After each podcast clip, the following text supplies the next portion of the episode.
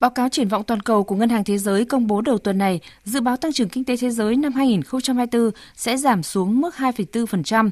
Đây là năm giảm thứ ba liên tiếp và thấp hơn 0,75% so với mức trung bình của giai đoạn trước. Tốc độ tăng thương mại toàn cầu chỉ bằng một nửa so với trước đại dịch.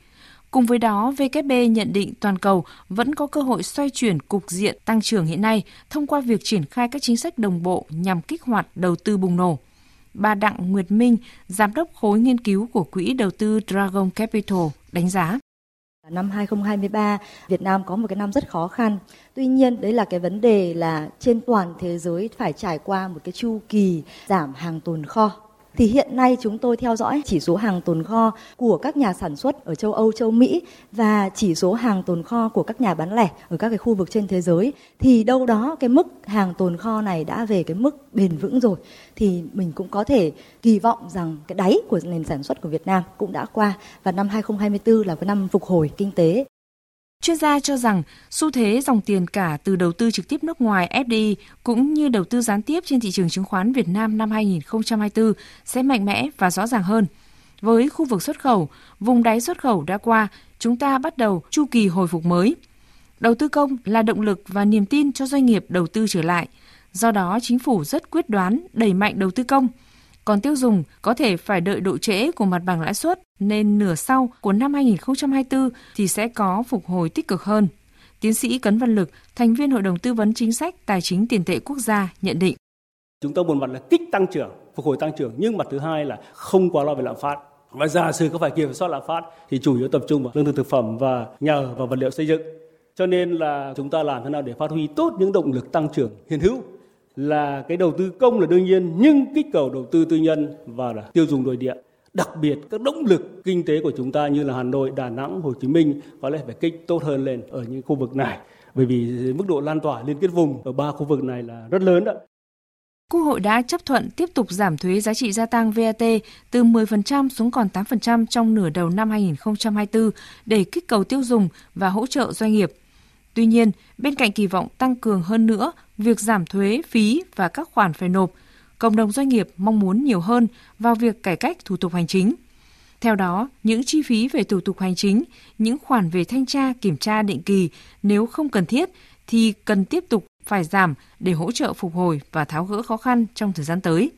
Ông Đậu Anh Tuấn, Phó Tổng Thư ký Liên đoàn Thương mại và Công nghiệp Việt Nam, cơ quan đại diện cộng đồng doanh nghiệp nhìn nhận.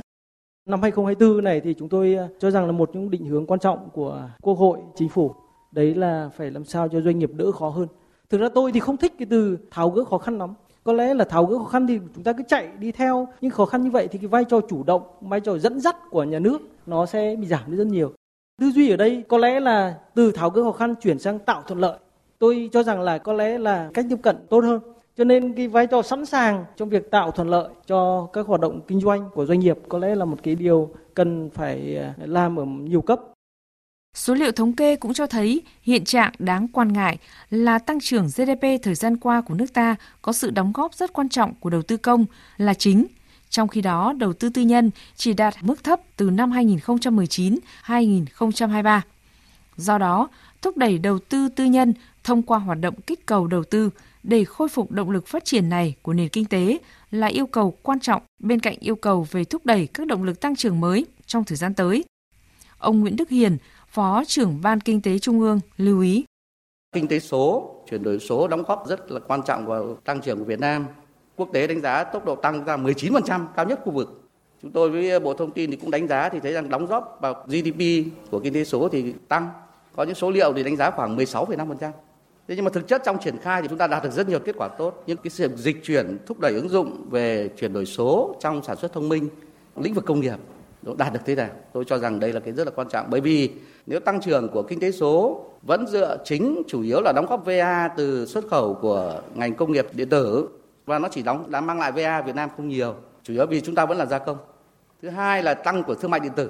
Nhưng cái quan trọng là ngành công nghiệp chế biến chế tạo thúc đẩy chuyển đổi số cái thứ hai, qua triển khai nghị quyết năm hai chúng tôi đang đánh giá một cách rất là thẳng thắn 4 năm triển khai nghị quyết này thì rất nhiều cơ chế chính sách chưa được thể chế hóa. Ví dụ triển khai các sandbox. Hiện nay nếu như triển khai các cơ chế thử nghiệm có kiểm soát mới dừng lại các nghị định không đầu ấy thì sẽ bế tắc trong thời gian tới. Chúng ta mới loay hoay thí điểm được thanh toán không dùng tiền mặt qua cái hệ thống mobile money, qua hệ thống thanh toán nhỏ thôi. Thì cái này và cũng là chậm tiến. Rồi những vấn đề liên quan đến các cơ chế chính sách cho phát triển dữ liệu, chia sẻ dữ liệu, rồi một loạt các cái định hướng. Các chuyên gia kinh tế cũng khuyến nghị khôi phục động lực tăng trưởng cũ gắn chặt với thúc đẩy động lực mới cũng là một giải pháp cần chú trọng trong thời gian tới. Giáo sư tiến sĩ Hoàng Văn Cường, Ủy viên Ủy ban Tài chính Ngân sách của Quốc hội phân tích. Chắc chắn chúng ta sẽ không à, bỏ qua cả cái động lực tăng trưởng từ bấy lâu nay. Đấy là vấn đề liên quan đến tăng đầu tư công. Nhưng tăng đầu tư công thì cũng đều nói rất rõ là không chỉ dừng lại ở những vấn đề chúng ta đang tập trung cốt lõi là hạ tầng giao thông mà phải chuyển rất mạnh mẽ sang các lĩnh vực về hạ tầng khoa học công nghệ, hạ tầng cho chuyển đổi số để chúng ta tiếp nhận được các cái xu hướng đầu tư mới. 2024 là năm tăng tốc để hoàn thành cao nhất các mục tiêu của kế hoạch phát triển kinh tế xã hội 2021-2025, cũng là giai đoạn nền tảng giữa kỳ hướng tới các mục tiêu phát triển đến năm 2030. Ngay từ đầu năm nay, chính phủ cũng đã thống nhất chủ đề điều hành của năm 2024 là 16 chữ vàng với 4 thông điệp hành động là kỳ cương trách nhiệm, chủ động kịp thời, tăng tốc sáng tạo và hiệu quả bền vững. Như vậy, cộng đồng doanh nghiệp đang chờ hiệu lực, hiệu quả thực thi một cách đầy đủ, quyết liệt và nhanh chóng thông điệp hành động của chính phủ trong năm 2024 để thúc đẩy các động lực và mang lại cho cộng đồng doanh nghiệp một môi trường đầu tư an toàn, bền vững, tạo tiền đề vững chắc cho doanh nghiệp nắm bắt cơ hội và vượt qua thách thức phát triển.